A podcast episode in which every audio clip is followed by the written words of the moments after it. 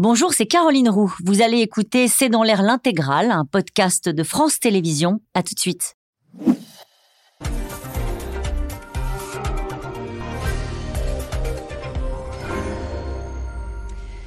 Bonsoir à toutes et à tous. Nous attendons vos questions SMS, Internet et réseaux sociaux pour alimenter notre discussion. C'est une interview accordée par Emmanuel Macron dans l'avion qui le ramenait de Pékin. Les exercices militaires chinois au large de Taïwan étaient à peine terminés et le président a lâché ces quelques mots qui ont déclenché un tollé en Europe, mais aussi aux États-Unis. Pas question pour lui d'être suiviste sur la question de Taïwan et de nous adapter au rythme américain et à une surréaction chinoise. Je cite une façon de renvoyer dos à dos la Chine et les États-Unis. Une sortie qui passe mal, très mal, chez nos alliés. Dans la presse européenne, on dénonce un président qui s'agenouille devant les Chinois et qui fait avec Xi Jinping ce qu'il a fait avec Vladimir Poutine. Macron déclenche un tollé diplomatique, c'est le titre de cette émission. Avec nous, euh, pour en parler ce soir, Bruno Tertrais. Euh, vous êtes politologue, directeur adjoint de la Fondation pour la recherche stratégique. Vous êtes euh, par ailleurs conseiller géopolitique à l'Institut Montaigne. Avec nous ce soir, Philippe de Sertine. Vous dirigez l'Institut de haute finance. Vous enseignez la finance à l'Institut d'administration des entreprises de l'Université Paris 1 Panthéon-Sorbonne. Et puis je suis ce soir votre ouvrage, Le Grand Basculement, publié chez Robert Laffont. Sylvie Matelli, vous êtes économiste, directrice adjointe de l'IRIS, l'Institut de Relations internationales et stratégiques. Je cite également votre livre Géopolitique de l'économie paru aux éditions Erol. Enfin, Frédéric Seyss, vous êtes journaliste à la rédaction internationale de Radio France. Bonsoir à tous les quatre. Merci de participer à ce C'est dans l'air en direct. Bien sûr que nous allons parler de la Chine, de Taïwan, des États-Unis et de la colère des Européens. Mais je voudrais que vous voyez à l'instant ce qui vient de se passer euh, au centre de recherche néerlandais. Ça se passe à La Haye, aux Pays-Bas. Emmanuel Macron est en voyage diplomatique et il a été interpellé sur la situation française. On regarde. And our common values. Hello. I think we lost something. Where is French democracy? Where did we lose it? I can I can answer this question if you if you give me some time.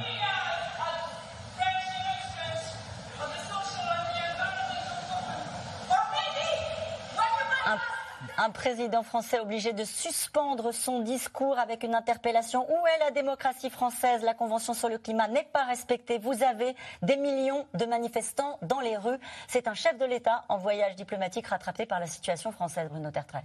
Oui, alors deux choses. D'abord, Macron, il faut quand même lui reconnaître cette vertu, est toujours très à l'aise dans ce genre de cas. Il ne perd pas son sang-froid. Il dit Moi, je suis prêt à discuter si vous voulez. Donc, il renvoie quelque part ces trublions euh, à leur propre responsabilité. Je trouve qu'il s'en sort plutôt bien. Après que ces étudiants l'interpellent sur le climat, j'allais dire que c'est presque devenu un, classique des grandes manifestations politiques. J'ai envie de dire que presque, ça aurait été presque étonnant. Qu'il ne le fasse pas Qu'il ne, ne, le fasse pas. Euh, lorsqu'il parle de la démocratie française, on croit qu'ils vont parler, nous Français, du 49-3, des retraites, je ne sais pas. Non, pas du tout. Ils veulent parler du climat, alors que la France est plutôt un bon élève, entre guillemets, dans la classe européenne en termes de euh, pays qui tient plutôt ses engagements euh, euh, relatifs justement à l'accord de Paris. Il parle aussi des manifestations contre la réforme des retraites, puisqu'il leur dit, il est visiblement interpellé sur vous avez des millions de manifestants dans les rues, mm. Frédéric Seyss.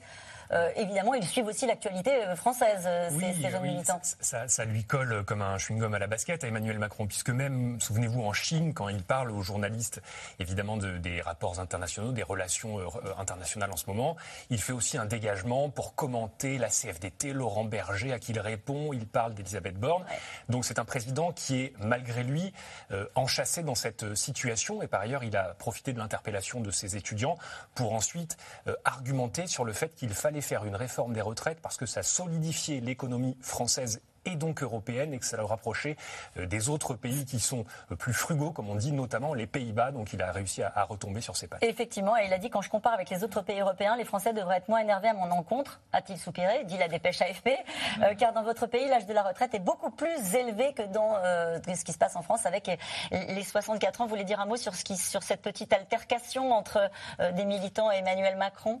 Oui, je trouve ça intéressant parce que quand on regarde la presse étrangère aujourd'hui, et je regardais le New York Times avant d'entrer en plateau. En fait, la question des, grèves, de la réforme des retraites, des manifestants dans la rue arrive bien plus haut dans, la, une de ces, de ces médias étrangers que les déclarations d'Emmanuel Macron.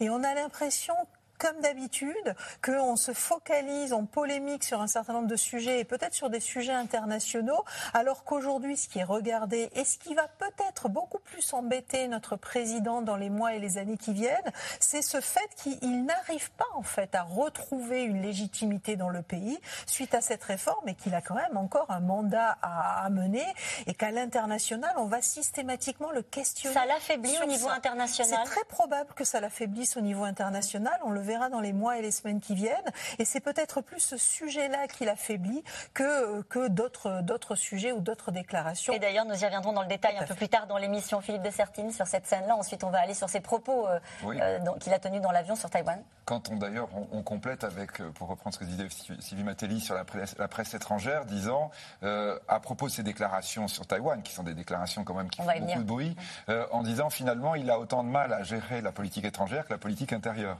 Et là on une espèce, c'est une espèce de carambolage puisque c'est euh, évidemment aux Pays-Bas, euh, donc normalement visite officielle avec des étudiants étrangers, etc. Et là brusquement on a cette interpellation. Alors ça se passe en anglais, mais on sent bien quand même que l'actualité française est très présente. Et qu'il est rattrapé par ça. On parlait de la revue de presse. Je voudrais qu'on regarde certains titres de la presse euh, européenne. Euh, Macron s'agenouille devant euh, la Chine pour ce journal allemand. La folie des grandeurs du président français qui dénonce au fond l'attitude euh, un peu soliste d'Emmanuel Macron. Bruno Tertrais, est-ce que vous pouvez nous expliquer simplement pourquoi ces quelques phrases que j'ai citées, euh, mais sur lesquelles on peut revenir dans le détail, qu'il a prononcées dans l'avion qui le ramenait euh, de Pékin, ont déclenché une telle colère à la fois chez les Européens et aussi aux États-Unis? Alors, Qu'est-ce qu'il a dit? Il y a plusieurs choses. Euh, d'abord, il dit beaucoup de choses, et dans cet entretien, qui a d'abord été présenté de manière pas forcément très honnête, en tout cas pas complète, par le journal Politico, qui est un journal Mhm. euh, anglophone, et puis de manière plus complète dans Les Échos, et c'est la version de référence, c'est elle qu'il faut lire. Dans cet entretien, il dit beaucoup de choses. Il ne parle pas simplement de la Chine et de Taïwan, il parle même davantage de l'Europe, et il essaie de convaincre son lectorat, avec de vrais arguments à mon sens, euh, que finalement cette fameuse autonomie stratégique de l'Europe, elle est en train de se construire patiemment. Nous diversifions nos approvisionnements énergétiques, nous passons des textes, nous faisons euh, adopter des textes à Bruxelles sur les semi-conducteurs, sur les matériaux critiques, etc. Et donc lui il dit ça avant. Donc il y a pas mal de choses qui sont... Et ça, on va y revenir sur l'autonomie Voilà. stratégique. Mais Mais, non, c'est- alors, ce qui a choqué, c'est l'idée qu'ils disent Alors- on va pas être suivistes Voilà. euh, dans a- le dossier de Taïwan. Ce qui, ce qui fâche, c'est d'abord le moment. Au moment où voilà. la Chine fait des exercices militaires, il y a ce qu'on appelle les- l'optique, c'est-à-dire la manière, la communication de l'Élysée, avec des clips. Moi qui m'ont un peu laissé pantois, hein, des clips quasiment soviétiques où on voit le président au ralenti euh, euh, faire euh, des, des bains de foule avec les, les militaires chinois derrière, célébrant l'amitié franco-chinoise. C'est un petit peu curieux. Moi j'ai l'impression, mais ça n'est qu'une intuition, Oui. que ce qu'il veut faire, en, en gros, c'est jouer la posture gaulienne. En gros, c'est le voyage triomphal à l'étranger. Je ne m'occupe pas tellement de ce qui est à l'intérieur. Le plus important, c'est la France dans les affaires du monde. Mais cette communication officielle, à mon sens, elle est assez contestable parce qu'elle donne un profil justement à cette visite qui rend ces propos, auxquels je vais justement consacrer euh, quelques, quelques mots, euh, d'autant plus difficilement compréhensibles. D'abord, il dit Taïwan, c'est pas notre problème. Ouais. Il ne le dit pas comme ça. C'est Mm. ce qu'on lit. C'est ce qu'on lit. Taïwan, c'est pas notre problème. À mon avis, c'est une erreur parce que quoi qu'il se passe à Taïwan, que nous le voulions ou non, ça nous impacterait indirectement, euh, au moins du point de vue des, répercussions économiques. Deuxièmement, nous risquons d'être entraînés par les États-Unis contre notre gré dans un conflit qui ne nous concerne pas. Ça, c'est très gaulien de dire ça. Ouais. Crainte française traditionnelle. À mon avis, il se trompe, mais en tout cas, cette peur-là, l'Amérique nous entraînerait contre notre gré. Troisièmement, les tensions dans le détroit de Taïwan, c'est autant la faute de l'Amérique que de la Chine. Quatrièmement, ça ne sert à rien d'essayer de dissuader, de décourager la Chine de s'en prendre à Taïwan, on n'y arrivera pas. C'est ces quatre points qui le mettent en gros en confrontation avec une très grande partie de, de l'élite et de l'opinion américaine, même si on peut discuter, il n'a pas forcément tort sur tout, c'est la combinaison des quatre. On va y revenir. Un, un mot, Philippe de Sertine, sur, euh, sur euh, les, les quatre propos euh, tenus par Emmanuel Macron. Et effectivement, c'est vrai que. euh, il dit attention, il ne faut pas surréagir à, aux propos qui ont été tenus. Il suffit de lire la presse européenne. Il suffit, et on va le faire ce soir, de regarder les réactions aux États-Unis pour montrer qu'ils euh, n'ont pas pris ça à la légère, ces déclarations du président français. Non, je crois qu'il faut rappeler évidemment que le moment n'est pas neutre, puisque nous avons la présidente de Taïwan, alors qu'elle n'est pas reçue à Washington. Hein, c'est toujours les États-Unis jouent beaucoup dans les symboles. Elle est en Californie, elle est reçue par le président de la Chambre des représentants, c'est-à-dire le président de la Chambre des députés, pour, pour euh, comparer à la France. Donc c'est pas le président, c'est pas la Maison Blanche, mais quand même. Euh, du coup, la Chine en entraînement militaire de blocage de l'île. C'est-à-dire là, on est dans quelque chose qui est quand même vraiment quelque chose d'extrêmement, extrêmement violent. Et donc là, Emmanuel Macron a notamment pour compléter effectivement les propos que vous avez évoqués, dit je suis très attaché à l'unité européenne. C'est peut-être un peu une pique au chancelier allemand qui lui a été tout seul à Pékin au mois d'octobre dernier. C'est-à-dire que là, il a été justement, on avait dit à ce moment-là, l'Allemagne joue un peu son jeu parce qu'effectivement, c'est économique, etc. Donc et il dit, je comprends que la Chine est très attachée à son unité. Évidemment, en disant ça, là, il est directement dans la problématique chinoise qui considère que Taïwan est la 23e province, qu'elle euh, doit être réunifiée euh, de façon évidente au pays. Donc quand il dit ça... C'est pour ça que les Allemands disent, ils s'agenouillent devant Xi Jinping, bah, ils s'agenouillent devant la Chine. C'est exactement le discours que souhaiterait entendre la Chine, en disant, nous sommes très attachés à notre unité. D'ailleurs, la Chine euh, comprend Taïwan, c'est-à-dire Taïwan, absolument pas... Bon, avec d'ailleurs toute l'ambition des Occidentaux, hein, qui ont toujours eu une approche par rapport à cela, en étant un peu en ménage, ménageant chaque chose. Donc on est vraiment dans quelque chose, en effet, c'est pas un hasard peut-être si c'est dans un quotidien économique qu'on a cette information. Hein, vous voyez, les échos, c'est pas sûrement. Quand on voit la communication de l'Elysée, il n'y a rien qui est par hasard. Et le fait que ce soit dans les échos n'est peut-être pas non plus le hasard par rapport aux enjeux que sont. Et d'ailleurs, ces propos confidences dans un avion n'ont pas été démentis euh, par l'Elysée. On est bien d'accord, hein, Frédéric Non, et d'ailleurs, ce que signalent euh, les médias euh, qu'on a cités, il y avait effectivement Politico, Les Échos et France Inter, il y avait trois médias, euh, c'est que l'Élysée a même euh, supprimé, entre guillemets, certains propos qui allaient encore plus loin d'Emmanuel Macron sur Taïwan et sur l'autonomie euh, stratégique européenne. c'est cette affaire de ce qu'on appelle les citations. Hein.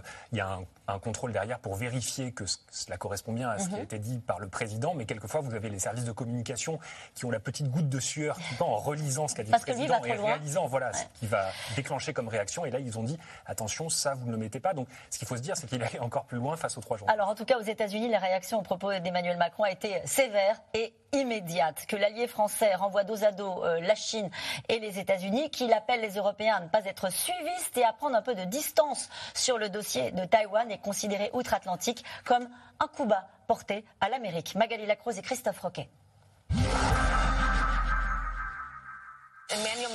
Emmanuel Macron tacle les États-Unis après sa visite de trois jours en Chine. On accourt chaque fois que la France et l'Europe ont besoin de quelque chose ces dernières décennies et c'est comme ça qu'ils nous remercient. Le président français les a rendus furieux. À la télévision américaine, dans la presse, l'allié français est très critiqué. Dans son avion de retour de Chine, Emmanuel Macron appelle les Européens à prendre un peu de distance avec la ligne américaine, notamment concernant Taïwan. La pire des choses serait de penser que nous, Européens, devrions être suivistes sur ce sujet et nous adapter au rythme américain et à une surréaction chinoise. L'autonomie stratégique de l'Europe, pour le président français, c'est de sortir de la logique des blocs, de faire entendre une troisième voix, et pourquoi pas la sienne. Mais voilà, aux États-Unis, ça ne passe pas. Nous avons besoin de savoir si Macron parle pour l'Europe, s'il est le chef de l'Europe, parce que si c'est le cas, il y a des choses qui doivent changer. L'Europe et particulièrement la France ont dépendu des États-Unis pendant des années pour leur propre défense. Quand Macron a essayé de jouer les gros bras et d'envoyer des troupes en Afrique pour y combattre les terroristes, il ne pouvait même pas les acheminer là-bas, c'est nous qui les avons emmenés par avion. Embarras jusqu'à la Maison Blanche. Face à la presse, on l'assure, l'ami français reste évidemment un allié, mais une explication est quand même demandée. Je laisse au président Macron le soin de répondre aux commentaires. Nous sommes très à l'aise et nous avons confiance en cette alliance forte et en cette grande amitié qui existe entre nos deux pays. Nous travaillons ensemble sur le continent et dans le monde entier avec la France. En France, le ministre de l'économie, qui revient du voyage chinois, justifie les choix et les mots de son président. Le président de la République a parfaitement raison.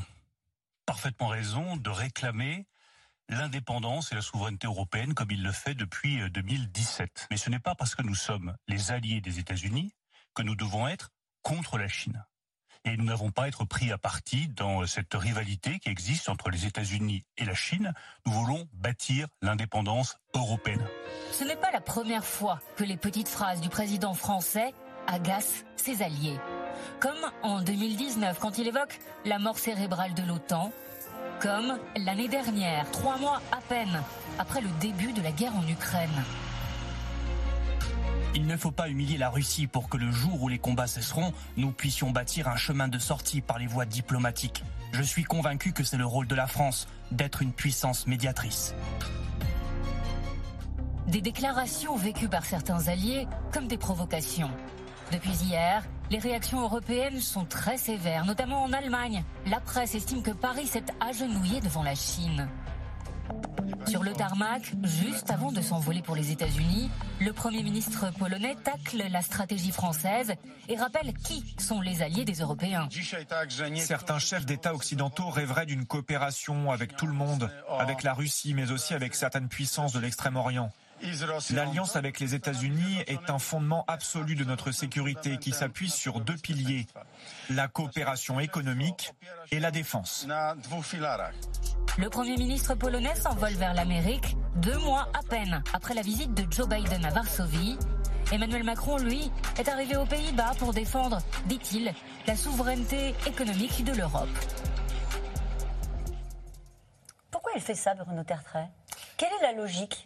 Alors, euh, D'abord, on ne peut pas lui reprocher de faire une visite d'État en Chine. La France est l'un des cinq pays membres permanents du Conseil de sécurité de l'ONU. Il a emmené dans ses bagages Mme von der Leyen pour donner une coloration européenne à une partie Hum. de la visite. Donc, le fait qu'il fasse une grande visite avec une grande délégation économique et industrielle, tout ça est parfaitement Ouais. normal. S'il fait, s'il tient ce type de propos, dont j'ai peine à croire qu'ils ne comprennent pas qu'il soit perçu comme provocateur par une grande partie de nos alliés européens et américains, je me demande si c'est pas tout simplement parce qu'il aime euh, justement ce, ce type de provocation intellectuelle et politique. Il aime donner le sentiment qu'il fait bouger les lignes, qu'il remet la question de l'autonomie stratégique de l'Europe au centre du débat. Je ne suis pas en train de justifier ce qu'il Oui. fait. J'essaye d'expliquer sa démarche. Encore une fois, il est, il est assez cash, on le sait tous. Ah bah, Il y a des Notamment- précédents. Notamment dans ces fameuses interviews dans l'avion qu'il donne régulièrement, au risque de gâcher l'image de la France auprès de pays euh, dont pourtant nous avons besoin. Et c'est ça qui est fondamentalement problématique dans ce type d'entretien, c'est que euh, sa sincérité n'est pas en doute. Euh, la manière dont il réclame davantage d'indépendance pour l'Europe ne peut pas non Ouais. plus être prise en défaut. Mais le problème, c'est que ça nous fait perdre des points diplomatiques auprès de pays dont nous avons besoin, dont il a besoin pour son propre agenda. C'était la même chose pour l'Ukraine, c'était la même chose sur l'OTAN, c'est la même chose aujourd'hui sur la Chine. C'est ça qui pose Il problème. y a des précédents. Euh, Sylvie Matteli voulait dire un mot. On pense à la mort cérébrale de l'OTAN. On pense à ce qu'il avait dit sur, euh, ce qui avait été aussi très critiqué sur la nécessité de garantir euh, une garantie de sécurité pour la Russie, euh, de ne pas humilier Vladimir Poutine. C'est une stratégie. Tout à fait. Je pense que c'est ce à quoi faisait référence Bruno Tertré, d'ailleurs, à cette question de la mort cérébrale, qui pendant des mois et des De mois avait, de l'OTAN avait agité, euh, avait agité les débats euh, européens. Euh, moi, ce qui m'a étonné dans ses propos, alors, c'est cette confusion entre Taïwan et autonomie stratégique, ce mélange en fait de Ouais. sujets très différents, et c'est l'emploi même du terme autonomie stratégique, parce que c'est un concept qui a oui. été extrêmement mal reçu en Europe et par les Européens. Et on avait vraisemblablement trouvé un terme plus adapté, mieux compris par les Européens, qui était le terme de souveraineté. Euh, en Bon, il y a des gens qui vous regardent et qui se disent euh, c'est quoi le problème hein? Pardon, mais autonomie stratégique, à un moment donné, qu'est-ce que ça veut dire Parce quand on dans- pense le monde Oui. avec des blocs?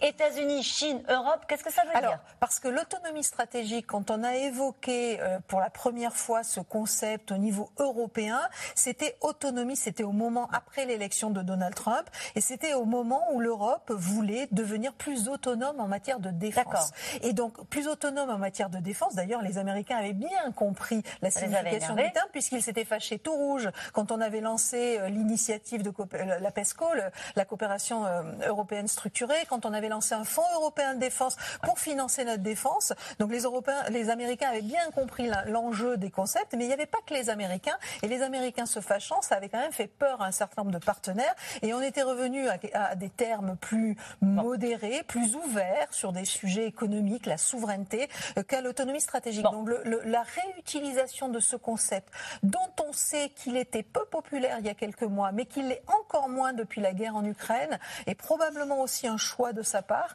mais c'est pas le meilleur moyen de porter cette initiative européenne. Frédéric Seyss, juste euh, sur, il, veut s'extraire de la guerre des blocs. C'est ça, en fait. Il veut dire, au fond, euh, on n'a pas à s'aligner sur les États-Unis. Ce qui est intéressant, peut-être, pour euh, les gens qui nous regardent, qui ont entendu un, un élu américain, euh, euh, Monsieur Rubio, dire, euh, en gros, quand vous avez besoin de nous pour emmener vos soldats en Afrique, quand vous avez besoin de nous pour mettre 35 milliards pour aider l'Ukraine, vous savez nous trouver. Hum, vous connaissez notre numéro de téléphone. C'est ça. Oui, entre guillemets, euh, depuis des années, Emmanuel Macron promeut ce concept d'autonomie stratégique depuis le discours de la Sorbonne en, en 2017. Donc c'est quelque chose qu'il dit tout le temps et là pour le coup ce n'est pas une surprise qu'il en reparle. Ça veut dire le- l'Europe doit disposer des moyens de sa défense, de sa diplomatie, de son énergie.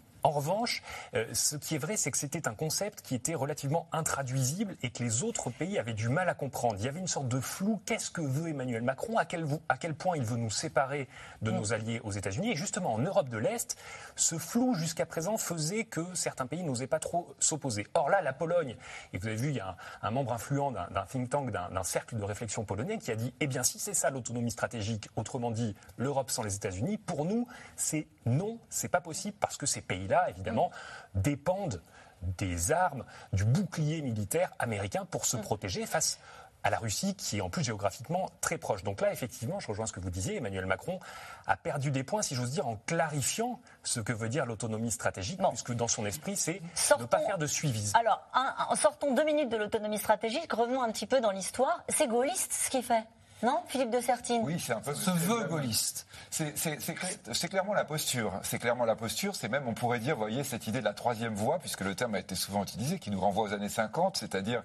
l'Afrique et l'Asie qui sont entre euh, les États-Unis Oui. et, et l'URSS. Euh, on est exactement dans cette idée-là. Et on sait d'ailleurs que ce sont des références que Emmanuel Macron aime à citer et connaît très bien. Donc il y a très clairement cette idée. Ça veut dire allié des États-Unis Ça veut dire Mais allié pas des- aligné Ça veut dire mais pas aligné. Euh, rappelons quand même que juste avant la crise des Gilets jaunes, on avait une évocation claire sur la question d'une armée européenne, qui d'ailleurs avait immédiatement fait réagir euh, très très fortement Washington. Donc là, on est toujours avec cette, cette sorte de logique d'Emmanuel Macron, avec simplement quelques événements non négligeables, c'est-à-dire un Hong Kong, il faut le rappeler quand même, hein, par rapport à ce qui se passe à Taïwan aujourd'hui, c'est qu'il y a eu l'affaire Hong Kong, la reprise en main. Il y a trois ans et demi, quand Emmanuel Macron était à, à- Pékin et qu'on avait parlé qu'économie, hein, d'ailleurs on l'avait parlé ici sur ce plateau, sur les, sur les nombreux... Là quand même, il y a eu un léger changement. Ensuite, vous avez évidemment l'Ukraine, l'Ukraine et la guerre avec la Russie. Et là, on est à quelques jours, juste après, où euh, on a eu ce rassemblement Poutine. Xi Jinping, où dans le communiqué final de la rencontre, on n'a eu absolument aucune condamnation. On va dire, la Chine n'a certes pas annoncé qu'elle allait livrer des armes, qui était un des éléments fondamentaux, mais néanmoins, elle a repris toute sa rhétorique, n'ayant rien changé par rapport à ce qui- aux derniers événements qu'on a sur l'Ukraine. Et puis, évidemment, il y a ce dossier taïwanais, qui est un dossier extrêmement, grave, extrêmement important, où là, tout d'un coup, on sent quand même la Oui, tension mais il dit monter. que c'est pas notre affaire. Alors, Est-ce oui, qu'il a raison, au fond, de dire c'est pas notre affaire, c'est le combat des Américains, c'est pas le nôtre Alors, on sait très bien que les Européens sont pas prêts à aller se faire tuer pour Taïwan. Mais néanmoins, si vous avez l'invasion de Taïwan ou l'annexion de Taïwan, voire même des événements qui deviendraient comparables à ceux d'Hong Kong, attention, l'économie mondiale va trembler sur ses bases. C'est-à-dire que là, je peux vous dire que si c'est pas notre affaire du point de vue politique, ça le sera très très vite d'un point de vue économique. Ça, ça fait aucun doute. Et c'est bien, bien ça le problème. Puisque vous me parlez de, la posture néo-gaulienne ou néo-gaulliste de- de- d'Emmanuel Macron, je dirais que c'est du gaullisme euh, à contretemps. Ma- Et à contretemps et mal placé à contretemps parce que euh, la France de 2023 n'est plus la France de 1963. Elle pèse moins? Elle pèse moins. Et la Chine n'est plus du tout la Chine de Mao Tse-tung. Euh, à l'époque, lorsque la France reconnaît la République populaire de Chine, c'est un acte fort avec un État qui n'a pas du tout le rayonnement et la puissance qu'il a euh, aujourd'hui. Et puis le problème, c'est que la manière dont il pose les termes du débat est très mauvaise. S'il avait dit Il faut que l'Europe se détermine librement dans cette affaire. Elle doit déterminer où sont ses, sont ses intérêts dans la rivalité sino-américaine.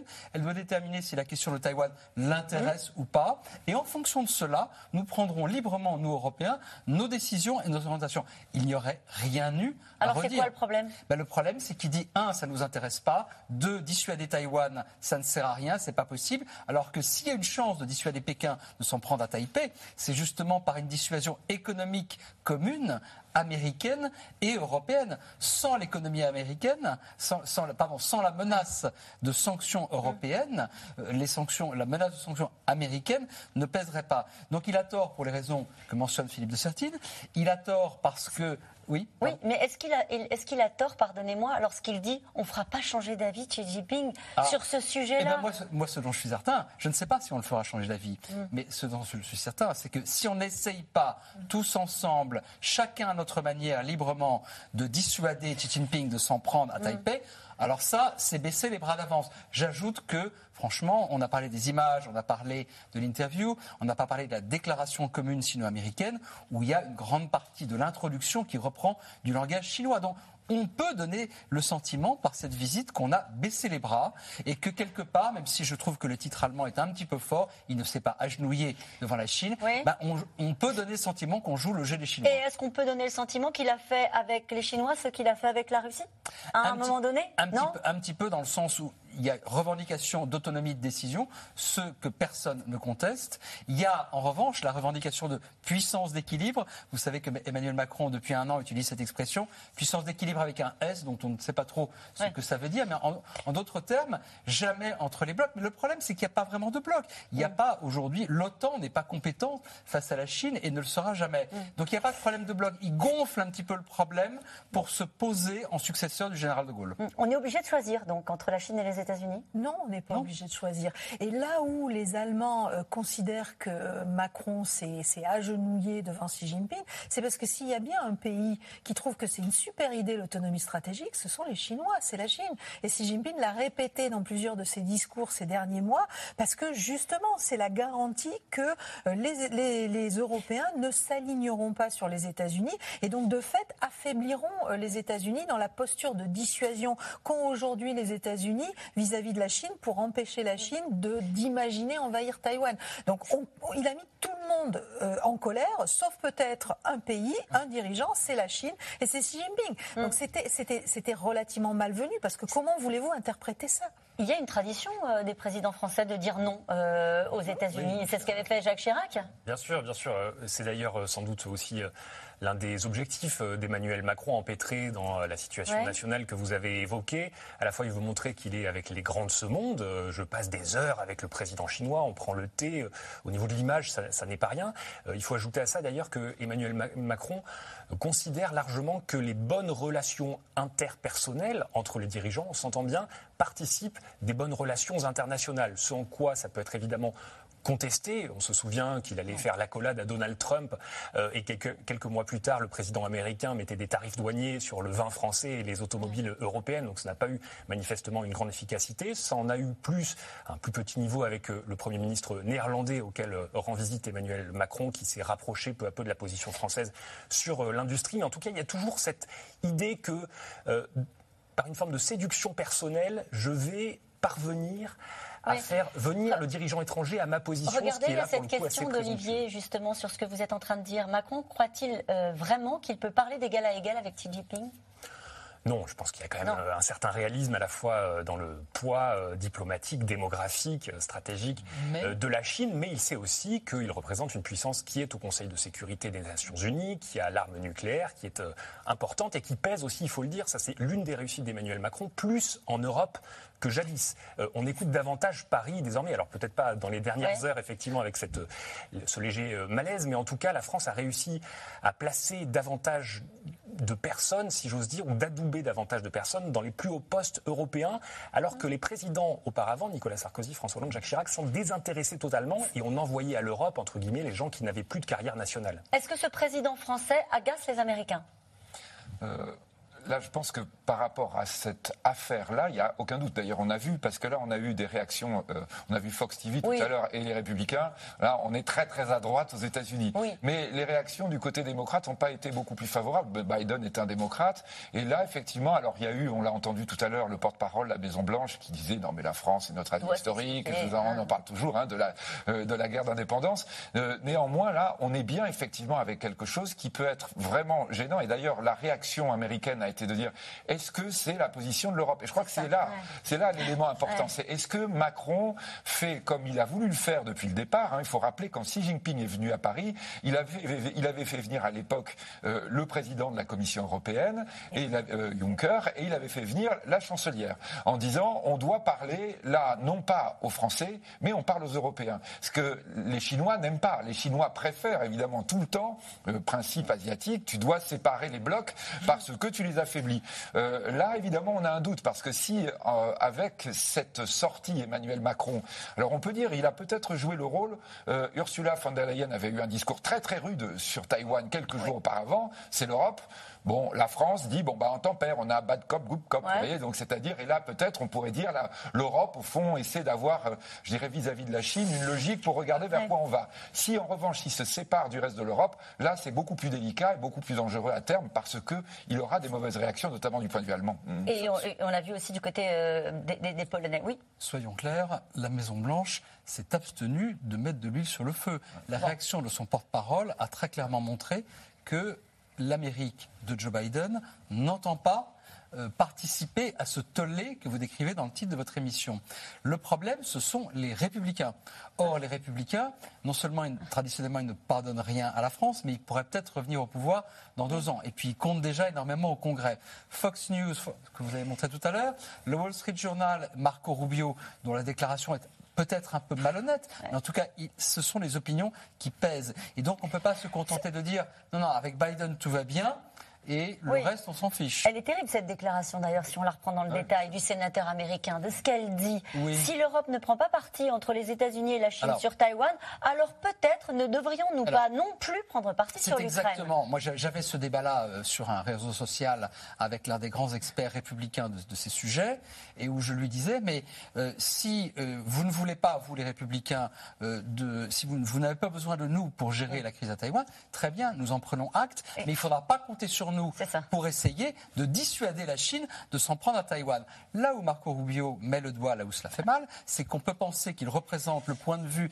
d'un futur président américain du type Trump, peut-être pas, probablement pas Trump, mais de Santis ou pourquoi pas hum. Marco Rubio, qui dirait écoutez, soit vous nous aidez sur Taïwan, pas forcément militairement, parce qu'ils ne nous demandent pas d'aller mourir pour Taïwan, ils n'ont pas, besoin de nous, mais soit vous nous aidez sur Taïwan, soit on pliera bagage. Ce qu'on n'a peut-être d'ailleurs pas assez évoqué euh, dans la relation d'Emmanuel Macron aux États-Unis, c'est que c'est celle d'un allié déçu, entre guillemets. Parce que depuis un an et demi, Emmanuel Macron a subi, rappelez-vous, la crise des sous-marins avec euh, l'Australie et les contrats qui nous passent sous le nez, euh, eh les ben, subventions à l'énergie, Justement, vous assurez une, parfaite transition sur la déception sans doute d'Emmanuel Macron. Pardon, je vous coupe, mais c'est pour mieux vous redonner la parole dans un instant parce que c'est vrai que depuis son arrivée au pouvoir, Joe Biden ne s'est pas toujours comporté comme un, ami vis-à-vis notamment des Européens, un plan d'investissement monumental et un appel aux entreprises européennes à se délocaliser aux États-Unis, du gaz vendu euh, quatre fois plus cher. La question de la souveraineté économique de l'Europe est donc, aux yeux du président, clairement posée. Mathieu Lignot et Nicolas Baudry-Dasson. C'est une course remportée par les États-Unis. Ils sont devenus en quelques années les premiers exportateurs mondiaux de gaz naturel liquéfié le GNL américain a remplacé le gaz russe. À la Maison Blanche, l'allié européen est reconnaissant. L'Union européenne et les États-Unis sont de bons amis. Cela se ressent dans tout le travail que nous accomplissons ensemble. Vous nous avez énormément aidés lorsque nous voulions nous débarrasser de la dépendance russe. Des sourires et des merci, mais à quel prix? Les Américains auraient abusé de cette crise de l'énergie. La France a longtemps dénoncé des tarifs exagérés. Nous ne pouvons pas accepter que notre partenaire américain vende son GNL quatre fois le prix auquel il le vend à ses propres industriels. Un affaiblissement économique de l'Europe n'est dans l'intérêt de personne. Depuis cet été, les tarifs du GNL ont été divisés par quatre. Mais l'épisode rappelle que même entre alliés, business is business. Les États-Unis ne s'en cachent pas, comme lorsque Joe Biden signe en grande pompe son Inflation Reduction Act. Ce jour est une preuve supplémentaire que l'âme de l'Amérique est vibrante, que l'avenir de l'Amérique est brillant et que la promesse de l'Amérique est réelle et ne fait que commencer. Ce plan protectionniste va subventionner des entreprises américaines de l'énergie verte. 370 milliards de dollars pour les usines de voitures électriques ou encore de batteries. L'Amérique d'abord, encore. Alors Emmanuel Macron s'en inquiète et il le dit en visite aux États-Unis. Tous les choix faits, dont je partage les objectifs, en particulier l'Inflation Reduction Act ou le CHIPS Act, sont des choix qui vont fragmenter l'Occident. Parce qu'ils créent de telles différences entre les États-Unis d'Amérique et l'Europe que pour toutes celles et ceux qui travaillent dans nombre d'entreprises, ils vont juste se dire on ne fait plus d'investissement de l'autre côté de l'océan. Les dirigeants européens veulent trouver la parade et eux aussi protéger leurs industries vertes avec des aides pour accompagner euh, l'accélération euh, de, euh, du développement de ces industries sur le territoire européen, des aides et des subventions qui seront très, très, très généreuses et, et comparables à ce qui pourrait être fait aux États-Unis. Difficile de rivaliser avec les États-Unis, y compris sur les questions de défense. Avec la guerre en Ukraine, les armes américaines équipent ou vont équiper la plupart des pays européens, comme la Pologne. Nous recevrons bientôt des systèmes d'artillerie HIMARS, des avions de chasse F-35 de la dernière génération et le dernier achat réalisé aux États-Unis, 250 chars Abrams. Les États-Unis ont même piqué un énorme marché aux Français. Les sous-marins australiens seront finalement américains. L'accord AUKUS est officiellement signé il y a quelques jours. AUKUS a un objectif primordial, renforcer la stabilité de la région Indo-Pacifique lors de l'évolution rapide de la dynamique mondiale. La France n'a pas été conviée à cet accord stratégique. Elle détient pourtant la première surface maritime dans le Pacifique Sud.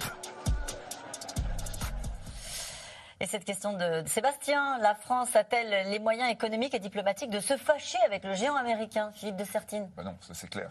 non. Ah bon? Non, non, ça c'est clair. Euh, ensuite, après, on doit bien avoir dans l'esprit par rapport à tout ce que nous évoquons. Et là, on voit que euh, on rajoute des pièces au puzzle, et c'est important de l'avoir à l'esprit.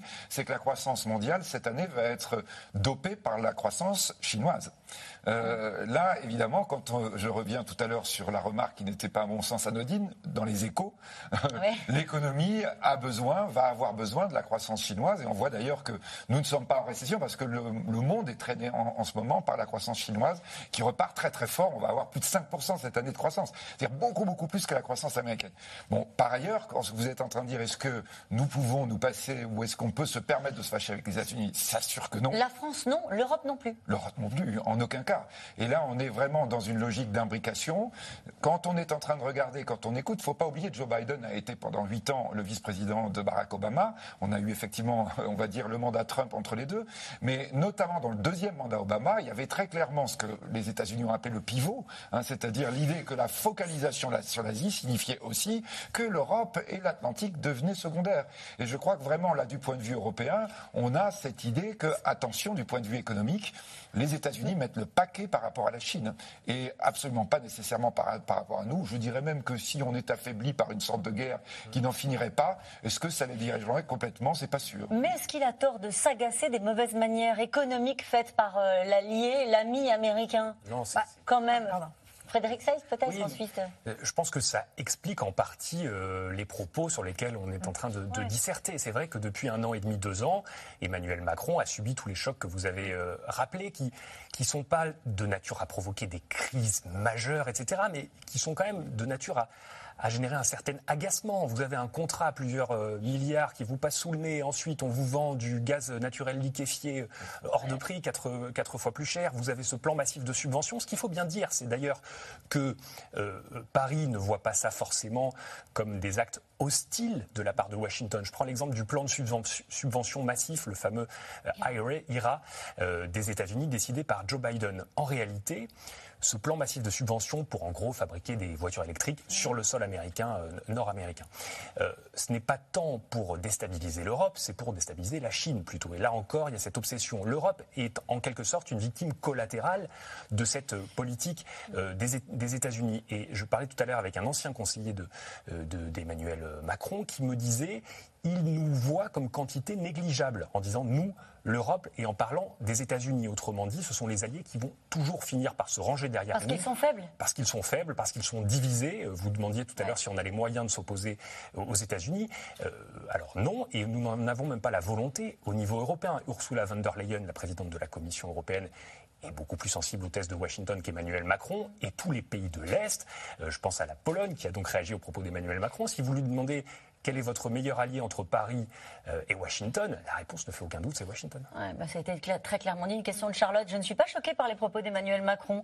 Euh, n'est-il pas temps pour l'Europe de sortir de cette dépendance vis-à-vis des États-Unis? Céline Matelli et c'est le vrai sujet, et c'est probablement parce qu'Emmanuel Macron s'est fâché tout rouge à la suite des différents événements que vous venez de rappeler, que Joe Biden s'est cru obligé de minimiser la crise et les propos d'Emmanuel Macron ces, ces, derniers, ces dernières heures en réalité.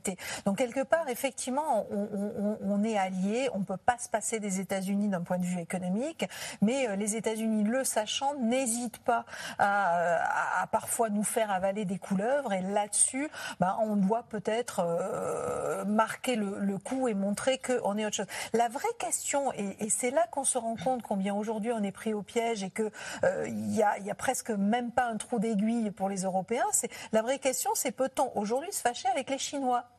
et euh, on peut penser ce qu'on veut des Chinois, de Xi Jinping, de ce régime autoritaire, mais force est de constater que là, pour le coup, il y a un certain nombre d'Européens. On a vu euh, Olaf Scholz euh, se précipiter en Chine à l'automne dernier. On a vu récemment le Premier ministre espagnol. tout le monde va en Chine. Pourquoi? Parce que la relation économique est aujourd'hui, la Chine est le premier premier partenaire économique des États, de, de, de, de l'Europe. Donc bien évidemment, là aussi, on est gêné. Là aussi, on sait que avec une croissance aussi rapide, avec un retour de la croissance en Chine, on a des intérêts économiques majeurs en Chine et que bah, le choix que nous demandent de faire les Américains, un choix où que nous imposent les Américains avec le Chips Act, avec, euh, avec un certain nombre de, de nouveaux textes et de nouvelles sanctions à l'encontre des Chinois, c'est quelque chose qui peut aussi nous faire très mal. Donc on essaye finalement de trouver notre voie. Est-ce que c'est la troisième voie ou pas? J'en sais rien. Mais on essaye aussi de trouver notre voie, de défendre des intérêts européens. Et là, c'est pas évident parce que les intérêts peuvent être différents, qu'il s'agisse de questions économiques, de questions stratégiques ou de défense. Les Américains nous demandent de choisir. Les Chinois nous demandent de choisir aussi, Bruno Tertrais nous... Non, attention. Les les, Américains ne nous demandent pas de choisir. Ils ne nous disent pas, ce, Joe Biden ne dit pas ce que disait George Bush dans les années 2000, vous êtes avec nous ou contre, nous. On n'est pas dans la formation de bloc, quoi qu'en pense euh, Emmanuel Macron. Euh, ce que, euh, là où je suis peut-être un peu plus nuancé, c'est que je pense tout à fait qu'on peut se fâcher avec les Chinois. Ah les Chinois, vous savez, ils voient leur intérêt euh, leur intérêt économique. Euh, le commerce est à double sens. Ils ont besoin de nous autant que nous avons besoin d'eux. C'est quand même une règle de base qu'il ne faut pas oublier dans les relations internationales. Souvent, les besoins sont mutuels. Là où on se trompe parfois, c'est quand on dit ben, je vais aller expliquer aux Chinois, j'ai besoin des Chinois que euh, parce que il faut les persuader que la lutte contre le changement climatique est une priorité pour eux, donc j'ai besoin d'eux. Mais la Chine n'agit qu'en fonction de son propre intérêt. Euh, ce n'est pas, c'est pas la force de persuasion d'Emmanuel Macron qui va réussir à faire bouger les lignes, que ce soit sur l'Ukraine ou sur le changement climatique effectivement, on essaie de trouver une voie un peu différente. Mais j'allais dire qu'on peut aussi mettre les Américains devant leurs propres contradictions. Emmanuel Macron a beau jeu de dire, si vous voulez que nous soyons plus solidaires sur les grands dossiers internationaux, euh, alors traitez vos alliés un peu mieux. Parce que quand Joe Biden fait l'IRA, l'Inflation Reduction Act, quand il nous vend son gaz au prix du marché, ben, tout simplement, il fait du protectionnisme, il fait du America First, et on ne peut pas lui reprocher. Euh, en France, j'espère bien que Emmanuel Macron fait du France First. La mm. question, c'est de savoir comment est-ce qu'avec une Europe aussi divisée, on peut trouver un rapport de force que jamais Ouais. on ne pourra trouver seul. Même puissance Mais le nucléaire, problème, c'est que- même membre permanent du Conseil de sécurité des Nations Unies, même deuxième ou troisième puissance exportatrice d'armement au monde. Mais le problème, Bruno Tertrais, c'est que quand vous dites l'Europe, en fait, en vous écoutant, euh, il y en a une qui regarde vers l'Est, l'autre qui regarde vers l'Ouest. Euh, Est-ce qu'à un moment donné, vous avez commencé l'émission en parlant d'autonomie stratégique, de troisième voie? Ça me paraît compliqué à mettre euh, sur pied. Alors peut-être, vous voyez, euh, quand on évoque, la, on est passé rapidement parce que l'IRA, ce qui est intéressant effectivement, c'est contre l'inflation, mais avec cette idée centrale du développement de l'économie verte. Je crois que ça, c'est un élément qui est quand même très intéressant qu'il faut regarder parce que ça n'est pas du tout le hasard si les États-Unis maintenant mettent le paquet là-dessus. Bon, ce qu'on dit, effectivement, ils protègent. Oui, mais attention, ils attirent. C'est-à-dire, Ouais. ils disent aussi aux entreprises, euh, si vous voulez venir chez nous, vous allez pouvoir avoir le marché de l'économie verte. Et là, on est dans un potentiel de création de richesse absolument énorme, monstrueux.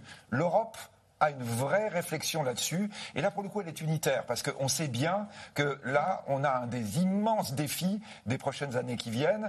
Et là, effectivement, ça veut dire qu'on ne doit pas se faire distancer par les États-Unis, ni par la Chine, hein, qui Alors est il y a l'économie, il y a l'économie et puis il y a les valeurs. D'un côté, on a une démocratie et de l'autre côté, on a un régime autoritaire. Euh, dans cette troisième voie qu'on a du mal à mettre sur pied européenne, est-ce que ça pèse ou pas dans la réflexion des, des chefs d'État? Ça ne pèse plus? Ça devrait. hein. Oui. Ah bah si, ça pèse. Ça pèse quand on explique que euh, on a beau, euh, on, on a, on, on a beau travailler avec les Chinois, on est plus proche des Américains. C'est clairement sur ces valeurs euh, que se fonde tout ça. Moi, ce que je trouve intéressant dans l'IRA, c'est l'autre volet dont on parle moins, c'est comment est financé ce plan. Et ce plan, il est financé par des prélèvements d'impôts sur des entreprises qui seront localisées aux États-Unis. Et ça, c'est très intéressant parce qu'au fond, on est plus que dans une démarche protectionniste, on est plus dans un intérêt américain bien compris, avec la volonté aussi de faire participer tout le monde au pot commun. Euh, et ça, c'est une autre vision de la mondialisation, c'est une autre étape de la mondialisation. Je ne sais pas si c'est une mondialisation fragmentée, mais en tout cas, c'est une nouvelle façon de percevoir ces, ces- ces mouvements. L'Europe, elle peut exploser sur une affaire comme celle-ci, pas sur ces propos-là, mais d'une manière générale sur euh, ce moment où euh, cette guerre des blocs va s'intensifier. L'Europe, de toute façon, est en danger parce qu'elle a des dangers terribles. La guerre en Ukraine, sur son sol, c'est quelque chose d'extrêmement dangereux, extrêmement compliqué. La crise énergétique, les distorsions qui sont apparues dans l'Europe, ce sont des fissures, ça fait aucun Ouais. doute. Mais l'Europe en a vu d'autres, on va dire. Et donc, euh, euh, on peut espérer qu'elle va euh, trouver les voies en disant, mais de toute façon, alors évidemment, on a quand même la question du Brexit qui est derrière nous, en disant, on voit les conséquences quand ça fragmente. hein. donc, on a quand même intérêt d'abord à trouver des voies communes. Bon, en tout cas, on a vu que sur la scène internationale, Emmanuel Macron était parfois rattrapé par ce qui se passe sur la scène intérieure. On l'a vu lorsqu'il a été pris à partie par des militants à l'instant. hein. ça s'est passé euh, à La Haye, aux Pays-Bas. Sur la scène internationale, la crise sociale française est donc très commentée. Les manifestations, les grèves sont suivies comme une sorte de feuilleton euh, par la presse étrangère qui se délecte des difficultés d'un vieux pays considéré parfois comme arrogant et de son jeune président français. Barbara Steck et Aurélie Saner. Ce soir, la France brûle. Selon les dires d'un manifestant, c'est la guerre. Le chaos en plein cœur de la capitale. Le président français Macron est-il allé trop loin dans la réforme des retraites? Beaucoup de citoyens en colère disent oui. Vue de l'étranger, la crise sociale en France se suit comme un feuilleton, avec ses manifestations et ses images de violence. Cette crise politique fait couler beaucoup d'encre et les médias étrangers s'interrogent depuis plusieurs semaines sur l'avenir du président. Comme le New York Times, pour qui Emmanuel Macron serait affaibli et plus isolé. Le journal anglais The Daily Telegraph le compare même à un canard boiteux et parle d'effondrement démocratique. La contestation contre la réforme des retraites n'échappe pas non plus aux médias d'État russes, qui forcent le trait d'une France au bord du chaos. Dans l'est de la capitale française, dans le quartier de la Porte de Bagnolet, regardez ces hordes de rats. Ils se reproduisent dans les décharges et dévorent les restes du bien-être européen. C'est peut-être à cela que ressemble la perte de la souveraineté. Et les images de tensions et de manifestations pourraient continuer à alimenter encore les JT étrangers. Nouveau rendez-vous dans la rue contre la réforme des retraites ce jeudi avec des syndicats remontés comme jamais. Laurent Berger en tête, le patron de la CFDT, plus connu pour ses positions mesurées, dénonce à présent une crise démocratique. Ne peut pas nier qu'il y a une crise, euh, une crise de défiance à l'égard des institutions, qu'il y a une crise sociale, qu'il y a une articulation entre la démocratie politique et la démocratie sociale qui est difficile, voire plus, et qu'on a, euh, selon un certain nombre de sondages et d'enquêtes d'opinion, une extrême droite qui progresse. On peut appeler ça autrement, mais si ça, c'est pas tous les ingrédients d'une crise démocratique, j'y connais rien. Crise sociale dans la rue, mais aussi malaise dans les couloirs du palais, où le couple exécutif semble battre de l'aile. Depuis quelques jours, les journaux s'en font l'écho. Alors qu'Emmanuel Macron est en partance pour la Chine, Elisabeth Borne se confie dans les colonnes du Monde. Il ne faut pas que les syndicats sortent humiliés de cette séquence. La Première ministre recommande également une période de convalescence. Nous devons être extrêmement attentifs à ne pas brusquer les choses. Il faut laisser reposer. Le pays a besoin d'apaisement. À l'autre bout du monde, l'entourage du président répond. Le président de la République coordonne avec la première ministre. Le cap a été donné par le président de la République lors de son interview au 13h sur France 2 et TF1. Rappel à l'ordre à distance. Alors les jours de la première ministre sont-ils comptés? Elisabeth Borne, en tout cas, dit vouloir rester à Matignon et travailler main dans la main avec Emmanuel Macron. Les choses sont très claires. Le président de la République fixe le cap. Je travaille à un programme de gouvernement et à un agenda législatif et on partage exactement les mêmes objectifs. Ce cap consiste pour Elisabeth Borne à élargir la majorité. Une mission jugée impossible au vu des réactions de l'opposition. Si la Première ministre avait un peu de sens politique, elle partirait d'elle-même. Madame Borne peut évidemment ne pas démissionner, mais son autorité est ruinée et donc son action future est illusoire. Ce gouvernement, celui d'Elisabeth Borne, est cramé.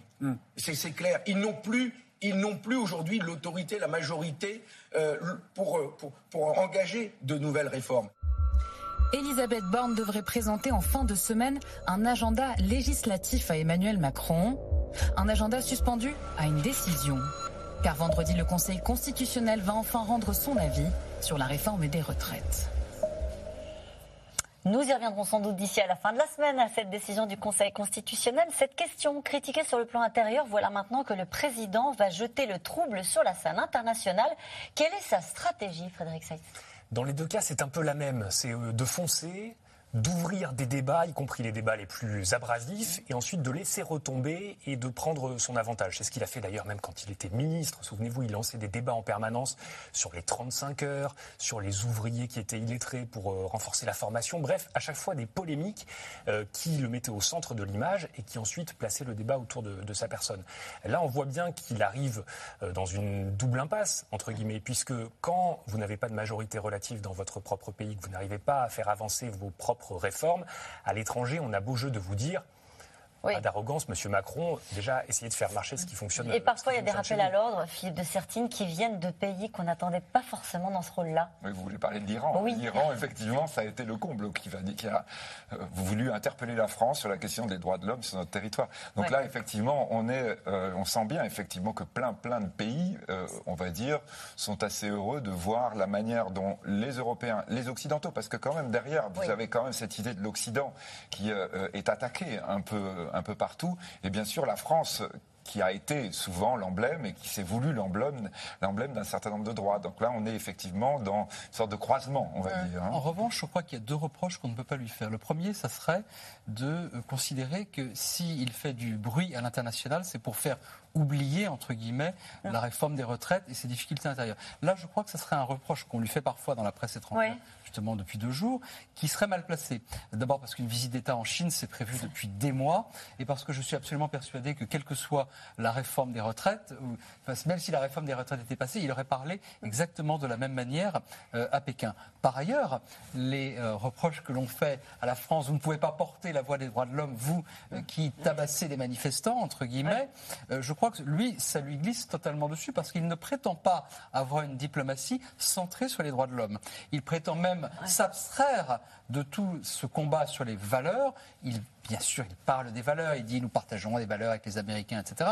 Euh, mais il ne prétend jamais placer la question de la démocratie et des droits de l'homme au cœur de son agenda Les diplomatique. autres le faisaient? D'autres le font. Euh, Nicolas Sarkozy l'a fait un petit peu. François Hollande dans une certaine ligne. Ouais, disons que tous les présidents de la Ve République ont quand même, euh, même le général de Gaulle, ont quand même à un moment rappelé que la France, patrie des droits de l'homme, devait porter au effort un certain message, etc. Emmanuel Macron en, en, arrivant en 2017, dit moi je considère que ce sont des sujets. Enfin, je, je résume. Ouais, bien sûr. Ce, ce, ce sont, moi je traite avec les dirigeants qu'on me donne, Xi Jinping, euh, Bachar el-Assad, et, et c'est comme ça, c'est le monde tel qu'il est. Il appelle ça une forme de réalisme. Ce qu'on appelle le réalisme en, en relations internationales, c'est plus compliqué, c'est simplement les rapports de force. Mais en tout cas, il assume, et c'est l'essentiel ici, il assume totalement de ne pas placer la question des droits de l'homme et de la démocratie au cœur de son agenda diplomatique. Frédéric Seyss Je crois qu'il y a un mot qui est intéressant de, de, de citer pour comprendre justement cette juxtaposition entre l'étranger et le national oui. que vous évoquiez, c'est la longévité. Euh, elle a des effets contradictoires en fait, parce que la longévité, elle est très bonne quand vous êtes au Conseil européen, vous êtes là depuis longtemps. Macron, c'est l'un des plus anciens avec euh, Viktor Orban, le hongrois, et Mark Rutte, le, néerlandais. Et là, vous connaissez tout le monde, vous pouvez davantage imposer vos vues que quelqu'un qui vient d'arriver depuis six mois, qui ne connaît pas encore les us et coutumes. En revanche, la longévité sur le plan national, puisqu'il ne faut pas oublier qu'Emmanuel Macron donc, est président depuis six ans avec la même majorité, ce qui n'était jamais arrivé encore. Hein. François Mitterrand, il y avait une cohabitation au bout de cinq ans. Jacques Chirac, c'est la même chose. Là, vous avez une sorte de cumul de miles, comme on pourrait dire, euh, des mécontentements successifs qui ont euh, petit à petit érodé votre popularité. Gilets jaunes, euh, taxes carbone, etc., jusqu'à la réforme des retraites. Mais vous pensez que son image s'est abîmée sur la scène internationale dans ce deuxième début de mandat? C'est assez ambigu, ouais, par, pardon Bruno, parce que à la fois il y a ce côté, effectivement, ça fait pas une bonne publicité quand vous voyez les rues de Paris avec des rats jonchés de poubelles, évidemment, à un an des Jeux Olympiques, en plus ça, ça fait plutôt tâche. mais il faut pas oublier quand même qu'il y a quelques pays européens et la Commission européenne qui regardent ça avec beaucoup d'attention, la réforme des retraites, pour des raisons financières. Ouais. Tous ces pays-là jugent que la France dépense beaucoup trop, ouais. n'économise pas assez, et eux, ils sont très pour la réforme ouais. des retraites dans, un, dans une optique. À ce titre-là, son image est plutôt bonne. À égalité, et, voilà, exactement. Et par ailleurs, il continue à fasciner. Euh, même après six ans de pouvoir, c'est toujours un président jeune, un président qui fait le buzz, un président qu'on aime voir euh, se promener dans les rues, prendre des bains de foule. Il continue le fasciner. Donc, je ne sais pas si son agenda politique euh, va pouvoir continuer à se développer à l'international. Ce que je sais, c'est qu'il est beaucoup moins, euh, euh, beaucoup moins déconsidéré que certains ouais. présidents français. Je pense à Nicolas Sarkozy, par exemple, que l'on approuve ou pas son agenda international. Le nombre de dirigeants politiques qui ne pouvaient plus le supporter au bout de cinq ans était quand même assez considérable. Macron continue de fasciner, il continue de faire le buzz. La preuve, de Et la preuve, on en parle ce soir, grâce à vous. Et nous revenons maintenant à vos questions. Une question de Claude. Dans l'Essonne, Macron s'inspire-t-il de la diplomatie gaulliste de la France? Il, ouais. il, veut au moins donner le sentiment qu'il le fait et je pense qu'il est sincèrement convaincu qu'il porte en lui, qu'il incarne une mmh. tradition diplomatique française que nombre d'analystes, y compris, y compris moi-même, mmh. considèrent qu'elle s'exerce un petit peu à contre-temps parce que le monde a changé. Il n'est plus celui du temps du général de Gaulle. Et la position de la France vis-à-vis -vis des autres puissances, c'est ça que vous voulez dire? Nous, on ne pèse plus comme on pesait à l'époque On ne pèse plus de la même manière, parce que les autres, non pas parce que nous nous sommes affaiblis, mais parce ouais. que les autres ont monté en puissance, et parce que ce qui a changé énormément, c'est l'Europe. Le problème fondamental de la diplomatie française, c'est qu'elle veut à la fois continuer d'être la France de toujours, membre permanent du Conseil de sécurité, etc., la France du temps du général de Gaulle des, des, des, des, et des Citroën, des DS, et être en même temps la France dont l'engagement européen est sincère, qui veut faire avancer l'Europe, la France de la voiture électrique. Si je peux me permettre, il y a aussi peut-être une autre référence que je crois qui plairait à Macron, qui est Kennedy empêcher la guerre, le monde, être celui qui dialogue, etc. Le jeune président, mmh. très dynamique. Il y a quelque chose aussi, on va dire, entre De Gaulle et Kennedy, on va dire, c'est un peu les deux extrêmes. ouais, c'est pas mal, ouais. Allez, euh, les propos de Macron sont exagérés. L'Europe a toujours une dette morale pour tous les soldats américains morts sur son sol, ce que rappellent très régulièrement les Américains eux-mêmes. Mmh, Vous êtes d'accord avec ça? Bah, oui. En tout cas, les Américains le rappellent, le rappellent très régulièrement. Et encore dans les propos qu'on a entendus euh, euh, de, du sénateur Roubieux, il y avait aussi on envoie des armes à l'Ukraine, on est prêt à aller, euh, on est prêt à venir vous défendre si vous avez le moindre souci. Et voilà comment vous recevez ça. Et voilà comment vous, vous nous accueillez et vous nous percevez. Cette dette, d'ailleurs, elle est quand même aussi reprise par la Russie. Il hein. ne faut pas oublier que la lutte contre ouais. le nazisme, etc. Enfin, ça a été, c'est une rhétorique très très forte qu'utilise sans arrêt Poutine. Les déclarations de Macron ne sont-elles pas aussi une petite vengeance envers les États-Unis concernant l'épisode du contrat des sous-marins avec l'Australie? Non. non, je ne crois pas. D'abord parce que euh, les États-Unis n'étaient pas au cœur de la manœuvre, c'était vraiment la Grande-Bretagne euh, qui l'était. Parce que de l'eau euh, a coulé sous les ponts à côté des sous-marins, si vous Mmh. voulez, et que maintenant l'affaire est derrière nous. je crois que la vengeance n'est pas toujours un plat qui se mange froid. Et même si Ouais. le ressenti vis-à-vis de, de Boris Johnson, personnel, et, et du Premier ministre australien de l'époque, alors là, je pense que eux, ils seront quasiment interdits, interdits de territoire français. Je crois que vis-à-vis de l'Amérique, ce ce n'est pas le cas. L'incident est clos. Je pense par contre qu'il y avait euh, euh, une sorte de, de signal qui était envoyé à l'Allemagne, parce qu'on voit une Allemagne qui, il y a quelques mois, euh, et, et certainement quand Donald Trump était président des États-Unis, qui était beaucoup plus alignée sur la position euh, française et sur cette idée d'autonomie stratégique, de plus grande souveraineté, qui suivait, qui avait pris des initiatives, une Angela Merkel qui s'était rapprochée en fin de, en fin de mandat d'Emmanuel Macron. Et on voit que le débat s'est réouvert. Alors déjà sous Angela Merkel à l'époque, je crois que c'est un entretien qu'avait accordé euh, la ministre de la Défense de l'époque à Politico, me semble-t-il, en décembre, où elle questionnait euh, sur ses, euh, sur ses intérêts allemands. Et puis on voit que ce, ce débat aujourd'hui est clairement questionné avec un certain nombre d'Allemands qui se disent, bah, au fond, les Américains sont nos alliés et peut-être que se positionner trop fermement face à eux, c'est pas une bonne idée du tout. Comment réagit la presse allemande aux déclarations d'Emmanuel Macron? Mal. Très mal, on l'a vu, euh, et là pour le coup c'est assez unanime que vous preniez la, la presse populaire ou la presse un peu plus élitiste, gauche, droite. Euh, tout le monde a le sentiment que euh, à la fois c'est un coup de com', que c'est dangereux et qu'en plus ça n'a pas été concerté. Moi, ce qui m'a Oui. frappé quand j'ai frappé quand j'ai quand j'ai parlé avec des diplomates européens, c'est on est tous tombés des nues, jamais on a été consulté pour qu'Emmanuel Macron porte cette parole-là. C'est d'ailleurs ce que dit la Maison Blanche, hein, ou je sais plus quelle. c'est ça. c'est ça, en disant, on, on voudrait savoir si c'est la position française et surtout la position européenne. En quoi la France et l'Europe seraient-elles directement concernées par une guerre entre la Chine et Taïwan Tiens. En- encore une fois, enfin, Philippe Dessertine et moi, on, en a parlé tous les deux, euh, parce que les si vous avez aimé l'Ukraine, vous adorerez Taïwan. Ah oui Je m'explique. Les répercussions économiques directes et indirectes d'une guerre sino-américaine sur Taïwan euh, feraient passer, malheureusement, celle de la guerre en Ukraine pour une aimable promenade de santé. Euh, nous sommes malheureusement directement concernés et indirectement concernés euh, par ce qui se passerait en cas d'affrontement Mais militaire. pourquoi? Mais alors Philippe va sans- Philippe. sans doute le dire Allez, encore mieux Philippe. que moi. Non mais Euh, pourquoi, voilà. pourquoi, Euh, pourquoi les, les, les- les enjeux sont aussi des enjeux pour les, pour les Alors- Occidentaux, pour les Européens et les Français? Pour aller très très vite, parce Très que vite. nous avons beaucoup de composantes, d'éléments qui sont fondamentaux dans notre vie quotidienne, depuis le téléphone portable jusqu'aux écrans que nous sommes en train de regarder, qui sont, euh, qui proviennent de technologies de Taïwan, et en particulier cet élément crucial. On a parlé du chips, des, des- des puces électroniques. La, la- Taïwan est fondamentale dans les puces, et les puces nous en avons strictement partout. C'est-à-dire notre automobile, notre notre téléphone, notre télévision, euh, notre cafetière, tout ça. Mais, mais il y aurait surtout l'impact psychologique sur les marchés, ces baisses de 30% des marchés au- dès le début de la guerre, malheureusement.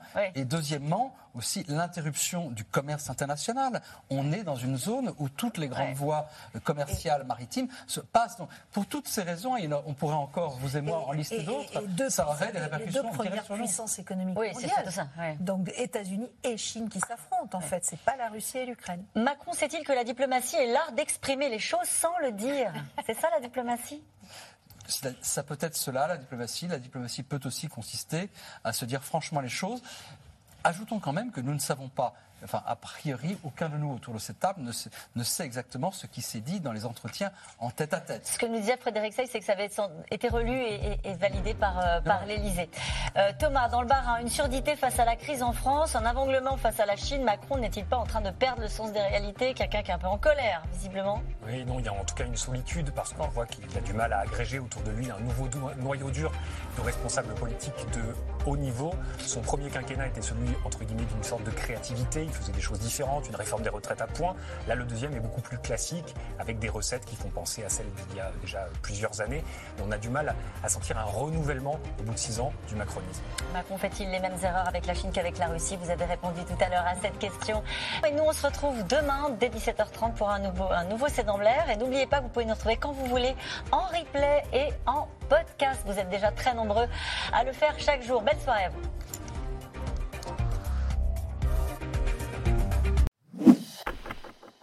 Merci d'avoir écouté C'est dans l'air. Comme vous le savez, vous pouvez désormais écouter l'intégrale, mais aussi l'invité ou vos questions à nos experts. Tous ces podcasts sont disponibles gratuitement sur toutes les plateformes de streaming audio. Et pour le replay vidéo, c'est sur France.tv, bien évidemment. À bientôt.